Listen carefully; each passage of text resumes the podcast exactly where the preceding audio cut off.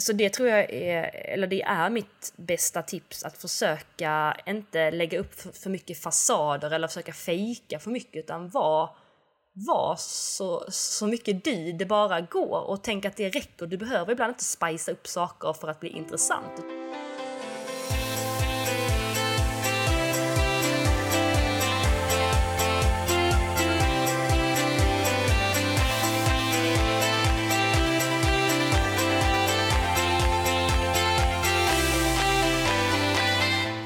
Allesammans och varmt välkomna till det tionde och eh, faktiskt sista avsnittet för den här säsongen.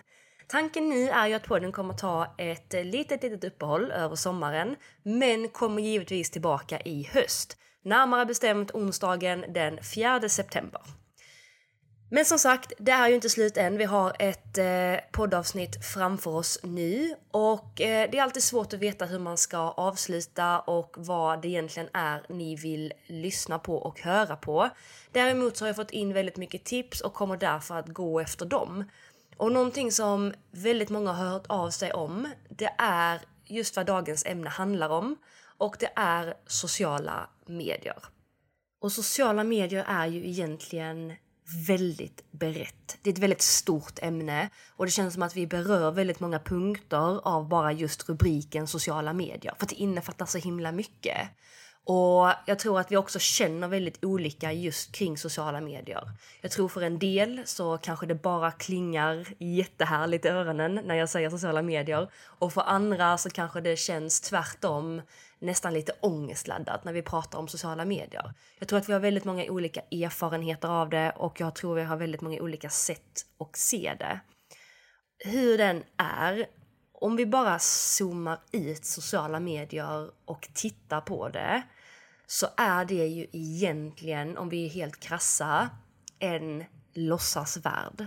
Därför att det är ju inte på riktigt. Det vill säga det är inte i verkligheten där vi lever, alltså på jorden, i den här stunden, i det här äh, nyet. Det vill säga det är liksom ingenting att ta på egentligen.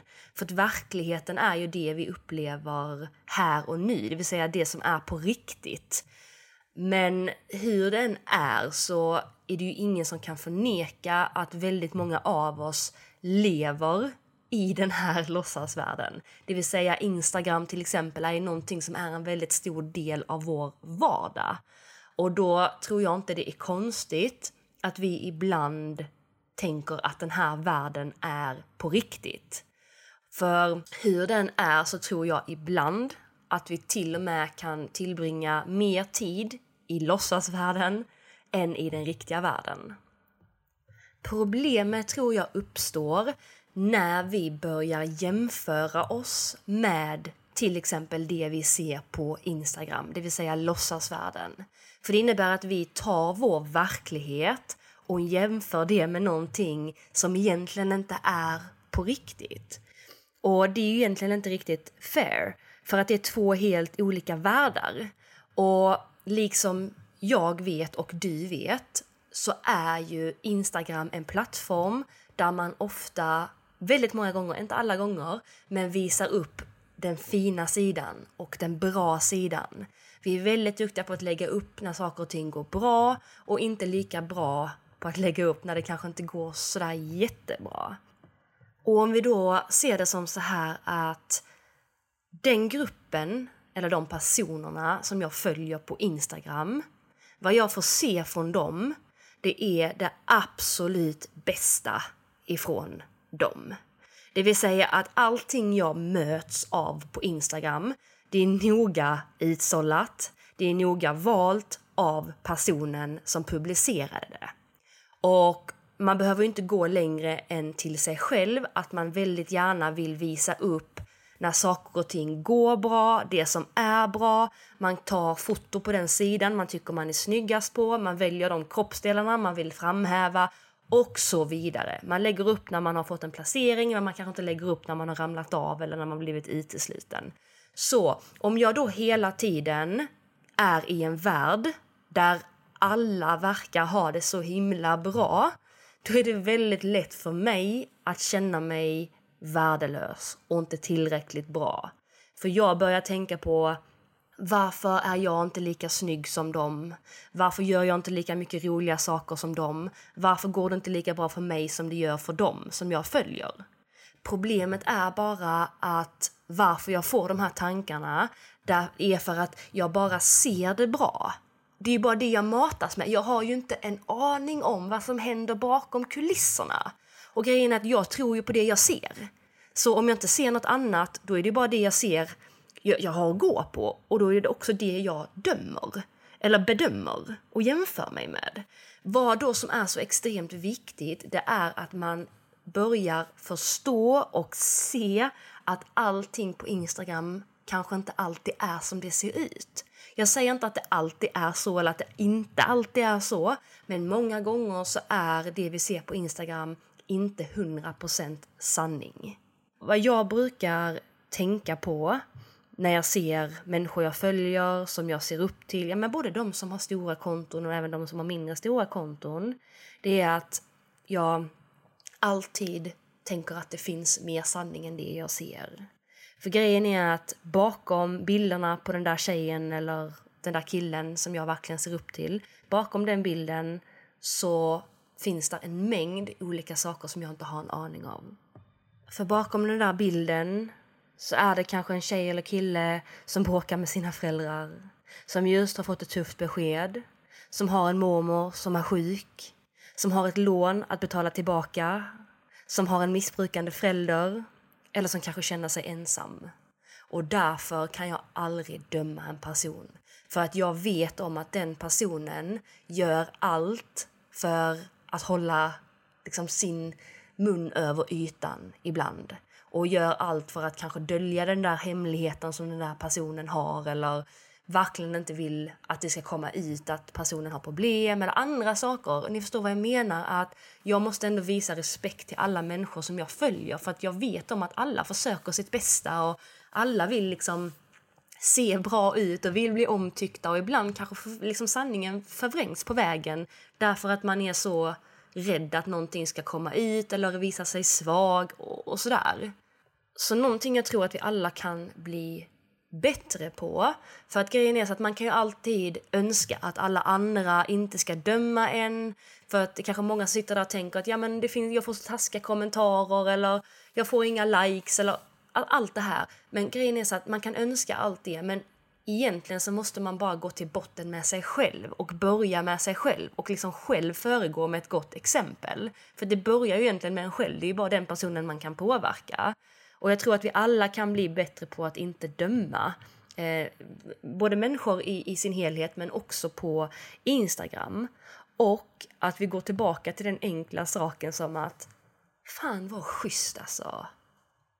För vad man skriver på sociala medier, det kan ge så sjukt stora konsekvenser. Negativa sådana.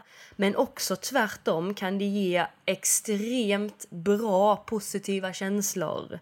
För det är väldigt stor skillnad på att skriva någonting negativt och skriva någonting positivt. Därför att man vet ju själv om man får en kommentar som inte är så jätterolig. Det är ju någonting som kan dra ner ens självförtroende. Det är någonting man kan gå och vara ledsen för i flera veckor. Men på samma sätt om man får en fin kommentar så kan det ju göra hela ens dag och hela ens vecka och det verkligen ger en bränsle och man blir väldigt glad och väldigt positiv. Så istället för att kanske, ja, inte skriva någonting, att faktiskt ibland skriva någonting schysst till någon. För jag kan ibland komma på mig själv med att jag följer personer och så tänker jag så här, shit den där tröjan var så jäkla snygg. Eller fasen vad hon är driven. Eller wow vad jag är imponerad. Men så skriver jag inte det. Men så tänker jag så här, men varför skriver jag inte det? För jag menar, vad kostar det mig att skriva en schysst kommentar? Det kostar ingenting. Okej, det kanske kostar några minuter i tid. Men det kostar inte mer än så. Och det är ju ingenting som tas från mig. Det blir ju ingenting negativt mot mig om jag ger något schysst till någon annan. Så jag har ju egentligen ingenting att förlora på det. Jag har bara saker att vinna på det och det är att jag kanske kan göra den personens dag eller den personens vecka.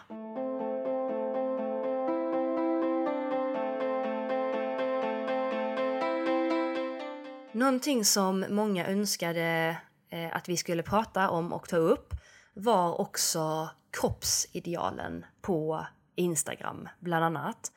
Och jag förstår att det är väldigt många som blir negativt påverkade av just kroppsidealen på Instagram. Och innan jag började med sociala medier så hade jag egentligen inte så jättemycket vänner inom den sociala sekten, eller den här liksom influencervärlden så att säga. Så att jag hade inte så bra koll på hur, hur man jobbade och hur folk gjorde och sådär. Men jag kan också ärligt säga nu, och det kanske inte är så schysst att outa, men ju mer människor jag lär känna, ju mer insatt jag blir i den här Instagramvärlden, desto mer mörkrädd blir jag. För jag förstår och jag ser nu hur mycket fake allting är. Inte allting, det ska jag inte säga för jag dömer verkligen inte alla, men så mycket fake väldigt mycket är.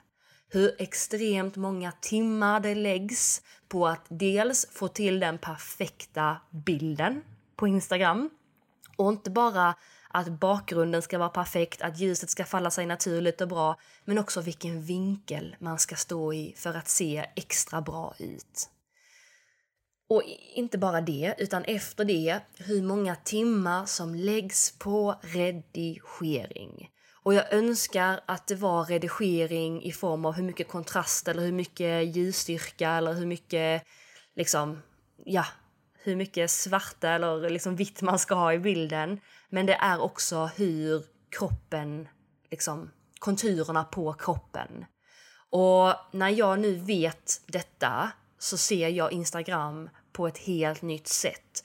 Och därför vill jag att du som lyssnar på det här, även om du själv inte har sett eller upplevt det och vet hela sanningen, att du ändå ska lita på mig när jag säger att mycket av det på Instagram du ser är inte äkta. Utan det ligger ofta väldigt många timmar av redigering och tankar bakom den här bilden för att du, när du ser den här bilden, ska tänka Holy moly vad snyggt! Och en del av dig tänker att wow, den här tjejen, den här killen är ju assnygg och verkligen utstrålar och verkligen har glow och allt vad man nu ska ha nowadays. Men en del av dig blir ju också liksom självkritisk och börjar titta på dig själv. Men jag har ju inte de här låren eller jag har ju inte de här armarna eller jag har ju inte vad det nu än är. Och så börjar du kritisera dig själv. Problemet är bara att du kritiserar och jämför dig med själv av någonting som inte finns i verkligheten. Hade du satt den här personen framför dig utan filtret, utan kameran, så hade du haft en helt annan bild. Så med det här sagt så det kanske låter jätteklyschigt, men skönhet det är ju faktiskt någonting som kommer inifrån. Det är jag verkligen det. Och lite som jag tror vi pratade om det här i första avsnittet, att det här att om man ser en tjej eller en kille som har en snygg jacka, att man tänker så här, wow vilken snygg jacka.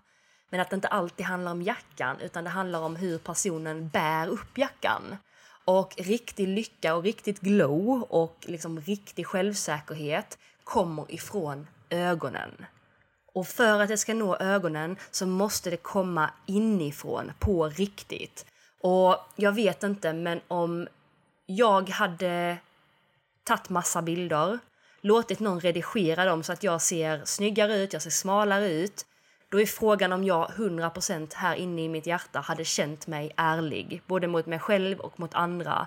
Så det kanske känns jättebra för sekunden när jag lägger upp bilden och får jättemycket likes och jättemycket kommentarer. Men sen när jag kommer hem då och ska lägga mig, när lampan släcks, känner jag mig riktigt 100% liksom glad och lycklig och liksom tillfreds och ärlig då. Jag är jätteosäker. Så jag förstår också att det här med likes, det sporrar. Man vill ha mycket likes, man vill ha mycket kommentarer. För jag menar, det är det Instagram handlar om. Alltså om vi drar det väldigt konkret så är det ju liksom det som många eftersträvar. Och det är lite det så som appen också är uppbyggd. Eh, men det får liksom inte kosta det får inte kosta sig själv på vägen. Man får inte förlora sig själv i likes. Tvärtom tror jag man kan eh, bygga upp sig själv och liksom verkligen vara ärlig och verkligen stå för den man är och representera på sociala medier den man verkligen är och på det sättet i så fall få likes, inte tvärtom. För att i slutändan så är det ju ändå inte hållbart om man hela tiden ska hålla upp en fejkad fasad av någonting som inte existerar. För någonstans så kommer det ju ändå att ta slut. Anyway så tror jag bara det är så viktigt att vi att vi ser på varandra och ser att våra olikheter, liksom, att vi är olika, det är det som är vår styrka. Eh, och att jag inte ser ut som du och du inte ser ut som mig och vi ser inte ut som någon annan. Och att det är fine, att man inte ska eftersträva att se ut som någon annan utan att man faktiskt ska vara tacksam och glad för så som man ser ut. Och jag vet, det låter jätteenkelt. Det är lätt för mig att sitta här och säga ja men var glad för hur du ser ut. Men, men allvarligt talat, du kan ju inte ändra det. Jo, absolut, du kan gå och göra en plastikoperation och, och i så fall, om det är någonting man eftersträvar, men gör det då. Men alltså, allvarligt talat, det ska väl inte behöva till en, en plast, liksom, operation för att man ska vara nöjd. Utan tvärtom så har man det man har och man har de låren man har, man har de överarmarna man har, man har de kinderna, den näsan man har av en anledning. Och att liksom kritisera sig själv för de sakerna är så himla, himla onödigt. För tänk så här att, att du kan gå upp på morgonen, jag bara, det, bara att du, din kropp liksom, den gör att du kan gå upp på morgonen. Du vaknar, alltså det är inte det att du går och lägger dig och sen aldrig vaknar, utan det gör att du kan vakna. Den gör att du kan andas, den gör att du kan äta mat som går ner i dina tarmar, ner i din mage, gör om det till energi.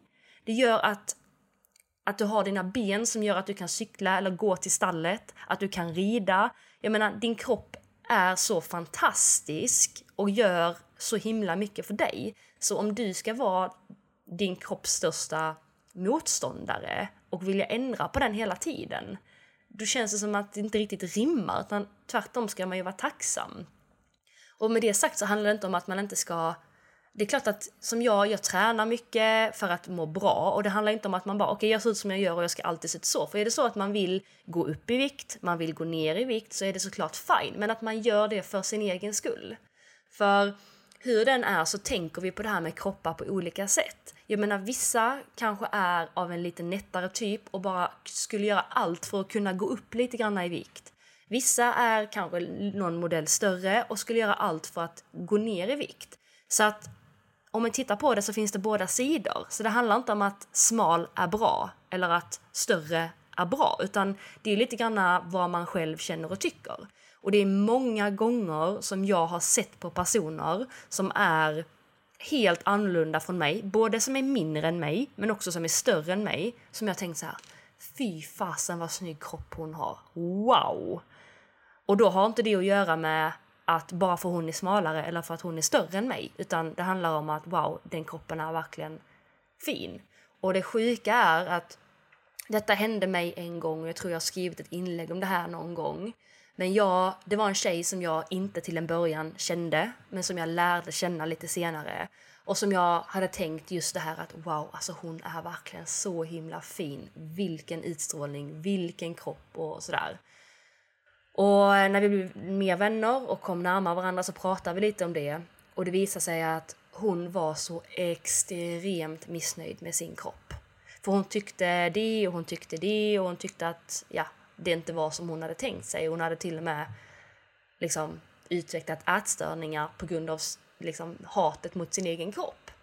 Och då blev det så tydligt för mig att bara, alltså herregud vad säger du? What? Jag menar du är helt perfekt. Och i mina ögon så var hon verkligen det. Och hon tittade på mig och tyckte att jag var fin. Medan jag då, och detta var rätt så många år sedan, innan jag lärde, liksom lärde mig att älska min kropp. Där jag tänkte så här, men jag, vadå, jag, har inte, jag är inte så fin. Och hon bara wow, alltså du är verkligen perfekt. Så att, ja. Det kanske blir lite luddigt, jag vet inte. Men det jag vill komma fram till är att det är liksom en referensram lite grann vad man känner och tycker. Och jag tror att det viktigt att man inte styrs för mycket av andra eller hur någonting bör vara eller inte bör vara. För att jag tror att ibland är det i vårt eget huvud hur det bör vara. För att om, om man pratar med en person så tycker den en sak och pratar med en annan person så tycker den en sak. Och att det inte finns ett ideal utan att man är så jäkla vacker så som man, som man är. Och en hemlis, dig och mig emellan.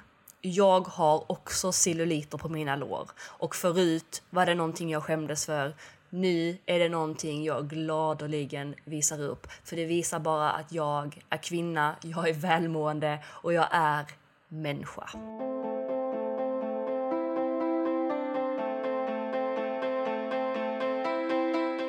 Okej, så om vi går in lite grann på de frågorna eller de önskemålen som ni hade så var det väldigt många som frågade om just den här biten Alltså hur, vad man ska lägga upp på Instagram, hur man får följare, hur man får likes och, och, och allt det här. Så jag ska inte vara den här tråkiga som bara det har ingen betydelse för att jag fattar att det har mycket betydelse för många. Men jag, eh, till att börja med på den här frågan vad man ska lägga ut. Här tror jag det är viktigt att man faktiskt går till sig själv och publicerar sånt som man själv tycker är viktigt. Som man själv står för och som man själv brinner för. För att oavsett om man har Instagram bara för att dela med sig av sin resa, om man bara har det för sig själv och sin familj, eller om man har det för att liksom förhoppningsvis få ett större konto och kunna inspirera fler i framtiden, så har det ingen betydelse utan allting faller tillbaka på samma grej och det är att man måste göra det man tycker om och det man älskar och det man står för och det man brinner för.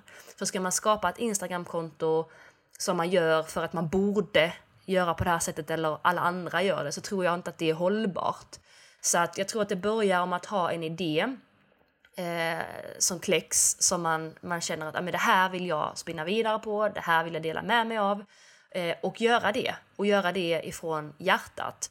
Och jag vet själv, om jag tänker på mig själv, att jag följer hellre ett Instagramkonto som jag känner jag kan relatera till. Det vill säga att det är en person som, som verkligen genuint från hjärtat berättar om eh, hur personen känner, både när det går bra och går dåligt, eller med sig både upp och ner. Och det här är ju liksom en, en åsikt som är min. Det här är ju inte någonting som är så här är det, för alla tycker olika. Vissa vill inte dela med sig när det går dåligt och då är inte det heller fel. Och vissa vill det och då är det inte heller fel. Så det, det finns inte rätt och fel.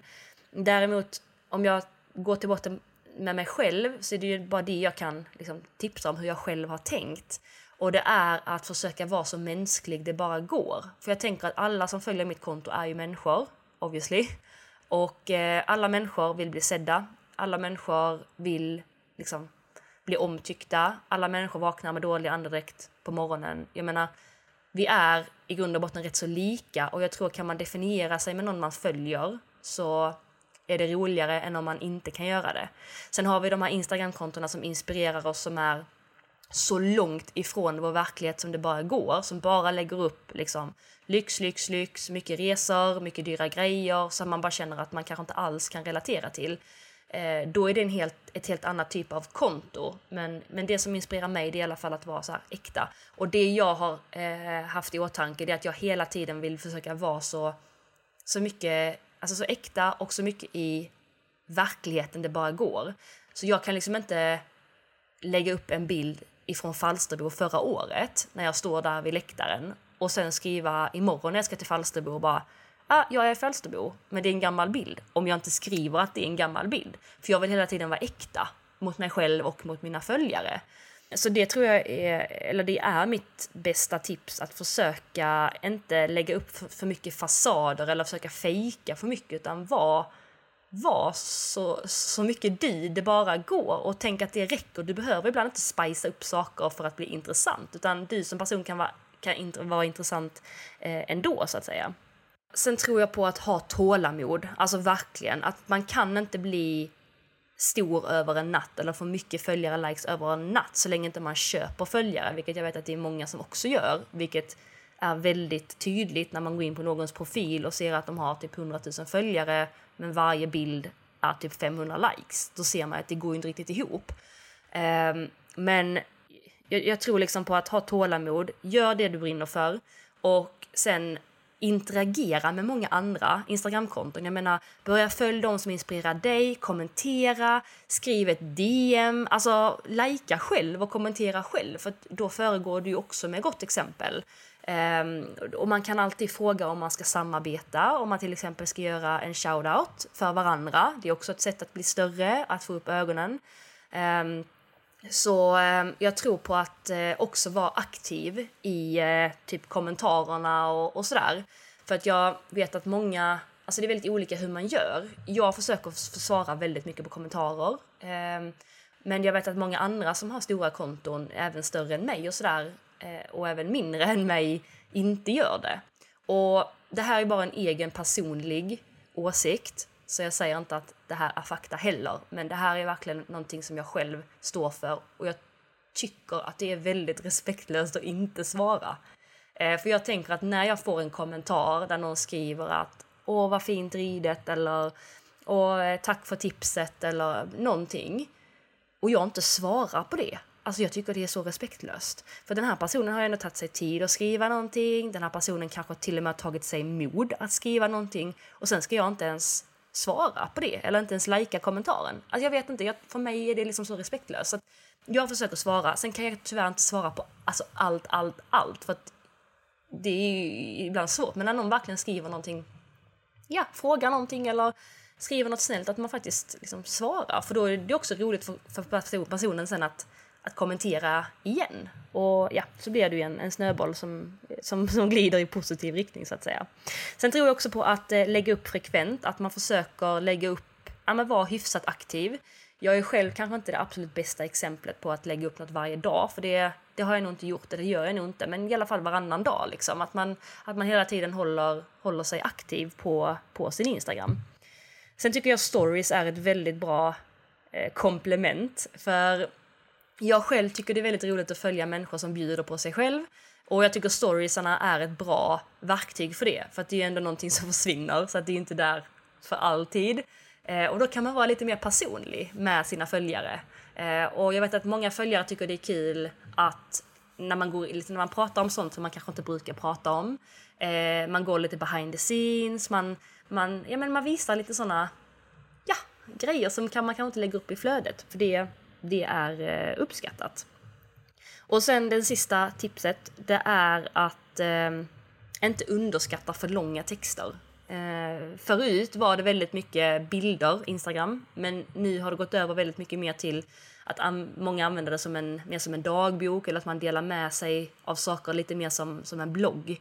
Eh, och jag, jag vet själv att när jag skriver lite längre texter som har ett värde och som verkligen betyder mycket för mig så ger det väldigt, ja, men det är väldigt uppskattat för många. Så eh, underskatta inte det, att, att skriva en lite längre text. Eh, för att jag tror att det är mer aktuellt nu än, än aldrig förr.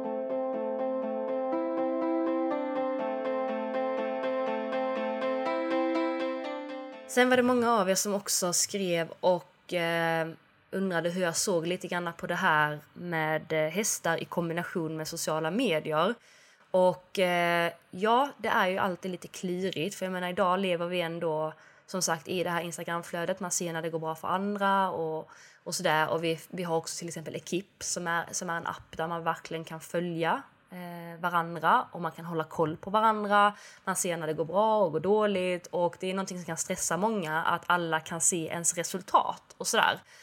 Och jag tror faktiskt att det är viktigt att lära sig att stänga av det. Därför att det är någonting som kommer att bli mer och mer. Jag menar tekniken går framåt. Allting kommer att bli mycket mer eh, lättillgängligt. Jag menar nu har vi någonting som heter Equisport som kommer ut och filmar där man kan se alla klasser live och sen kan man hitta det i arkivet. Jag, jag tror mer och mer på att det kommer till Sverige. Utomlands är det väldigt stort. Eh, det kommer komma mer till Sverige. Så vad jag tror är viktigt är att lära sig att fokusera på det man ska göra, alltså det man kan påverka, det vill säga sig själv och sin häst och eh, tillsammans liksom prestationen man ska göra. Eh, någonting jag hade väldigt mycket problem med förut, vi pratar väldigt många år sedan, men det var just det här att jag kollade startlistor, jag gick in och kollade vilka som skulle starta med mig och, och så liksom la jag vikt vid det, precis som att det hade någon betydelse. Eh, men egentligen, om jag går in och kollar en startlista och ser att ja, men där ska den personen rida med mig, den som är mycket bättre än mig, eller den här personen jag har varit ovän med en gång ska också rida samtidigt som mig. Alltså egentligen, om vi drar det krast, vad ska jag göra med den informationen? Egentligen. Alltså vad har det med tävlingen att göra? För egentligen åker jag ju dit med min häst för att prestera och göra en uppgift. Alltså det vi har pratat om i förra alla andra avsnitt. Att man, man åker ju ändå till tävling eller till träning med sin häst för att göra någon form av jobb och uppgift. Och då är det där fokus ska ligga. Så fort jag börjar tänka på att och jag rider, sam, rider liksom fram med den här personen eller den här personen startar före eller efter mig. alltså då är det som att jag tar den här tårtbiten av mitt fokus och skänker till de personerna. Och då är frågan så här, är det värt det? Är det värt att prestera sämre själv för att man bryr sig om de andra? Så jag tror det är viktigt att ställa sig frågan när man börjar titta på en startlista eller vad man nu gör, något liknande. Att ställa sig frågan, okej, okay, vad ska jag göra med den här informationen? Gör den här informationen mig bättre? Om svaret är ja, ja men fortsätt tänk på det. Om svaret är nej, släpp det. Så jag har som regel nu att om jag kollar en startlista, det enda jag gör är att scrolla ner till den klubben som jag rider för, hittar den och ser okej, okay, jag har startnummer 23, kanon. Och sen bryr jag kollar aldrig på den igen. Jag kollar när det uppdateras och sådär om någonting har kommit till och sådär. Men jag skulle aldrig sitta och kolla på vem det är jag startar tillsammans med. För det hjälper ju också mig sen när jag kommer in på framridningen eller framhoppningen att jag inte funderar på ja men där sitter hon eller där sitter han och sådär. Utan att jag är stenfokuserad på det jag ska göra. Ehm, så jag tror att det är viktigt också att acceptera att resultaten är offentliga. För det är, det är ju det, det går ju, typ, alltså, det går ju inte att förneka. Så att man är lite grann lugn med att okej, okay, de är offentliga, men och. Jag menar, om du har ojämna resultat, ja, än sen. Det är ju mer än du som har det, jag har också det. Vi alla har ojämna resultat. Och ibland går det jättebra och ibland går det skitdåligt. Och jag menar, det vet ju alla som håller på med hästar. Att det går upp och det går ner och det måste få vara så. Och sen när det kommer till det här med, med Instagram, det är många som följer, eller Youtube, att man följer de som håller på med hästar och sådär. Att man, att man är väldigt kritisk till det man tittar på. Att man, bara för att man har en förebild som man ser upp till och tycker rider bra, att man kanske inte bara kopierar allt det den personen gör utan anledning. För detta är någonting jag själv känner ibland att jag ser någon göra någonting, jag ser att någon har köpt ett nytt bett, jag ser att någon gör på det här sättet och tänker så här, åh det kanske är någonting för mig. Men jag hejdar mig där och så tar jag detta eh, till, till min tränare, diskuterar med honom om det skulle vara någonting. Men jag gör det han säger. Så att jag tror det är viktigt att ha en tränare man litar på och som man verkligen, verkligen kan kan ta råd av, och men så att man verkligen också gör som den tränaren säger så att man inte börjar blanda in massa annat. För att som jag med min tränare, alltså jag litar blind på vad han säger. Jag skulle aldrig börja testa något eget nytt eller testa något nytt bett utan att prata med honom eller gå in i en ny höjd utan att prata med honom. Utan han bestämmer exakt vad det är jag ska göra för jag litar på att han har koll. Och det har räddat mig många gånger att jag har en person att lita på och resten är sekundärt. För det är väldigt många människor som ofta har åsikter och som vill komma med råd och som vill säga någonting. Med mig handlar det väldigt mycket om att ja men du har ju hoppat 1,20 så här länge, ska du inte gå upp en klass? Det ser ju så lätt ut. Ska du inte rida lite fortare? Eller så här att det är jättetrevligt att folk vill bry sig, men jag måste ju liksom gå till mitt system, till min tränare och göra det vi har kommit överens om. Så länge jag är där. Är det så att jag vill sluta träna, då får jag ju göra det och då kan jag ju öppna upp för nya saker. Men jag tror på att ha ett system och ha en tränare som man litar på så att man liksom inte behöver ha de här frågetecken och bli så påverkad av, av allt som sker runt omkring en.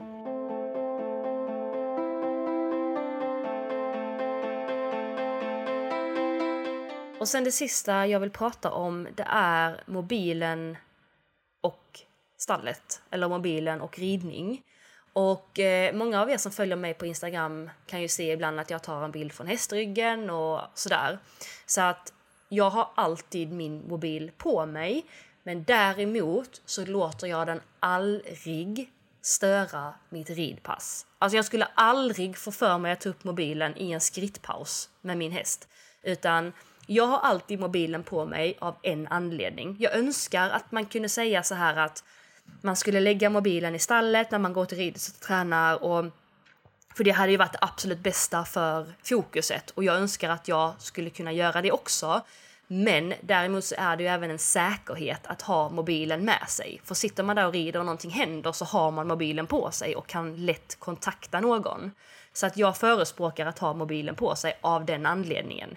Men inte av att sitta på Instagram med den. Eh, så att vad jag alltid gör Eh, det är att jag stänger av ljudet när jag rider. Så, så fort jag bestämt mig för att okej, okay, nu ska jag börja rida. Har jag tagit en bild? Kanske jag har gjort det. Men sen lägger jag ner den i fickan, sätter den på ljudlös. Sen rör jag inte mobilen förrän jag hoppar av hästen igen. Och det är av respekt mot mig själv och hästen att vi ska fokusera på det vi ska göra. Men också för att jag kan omöjligt fokusera om jag har mobilen i handen. Alltså det går inte. Så även om jag till exempel har haft, eh, vi säger att jag ska rida i, i eh, 40 minuter, så jag har ridit eh, 15 minuter, ska ta 5 minuters skrittpaus och sen rida resterande. Även om jag tar upp mobilen i den här pausen så kommer det ändå vara extremt svårt för mig att hoppa in i min bubbla igen i andra delen av ridpasset om jag har tagit upp mobilen emellan. Så därför gör jag aldrig det. Ännu viktigare på tävling. Tyvärr är det så att vi är lite beroende av mobilen då vi har ekip. Så är det så att man inte har en medhjälpare med sig så måste man ibland ha mobilen på sig själv och titta, vilket jag också har för jag åker själv väldigt många gånger. Men då sätter jag den på stör ej. Så det innebär att ingen kan smsa mig, inga notiser kommer upp, ingen kan ringa mig så att jag bara kan liksom använda den till det jag vill. Så detta är ett jättebra eh, tips för att sitta med mobilen på en tävling är lika, lika dåligt eller lika, ja, ja, men lika dåligt som att göra det hemma i ridhuset därför att det stjäl vårt fokus. Så eh, ja, det sista tipset är att när man rider så rider man och då lägger man ifrån sig mobilen.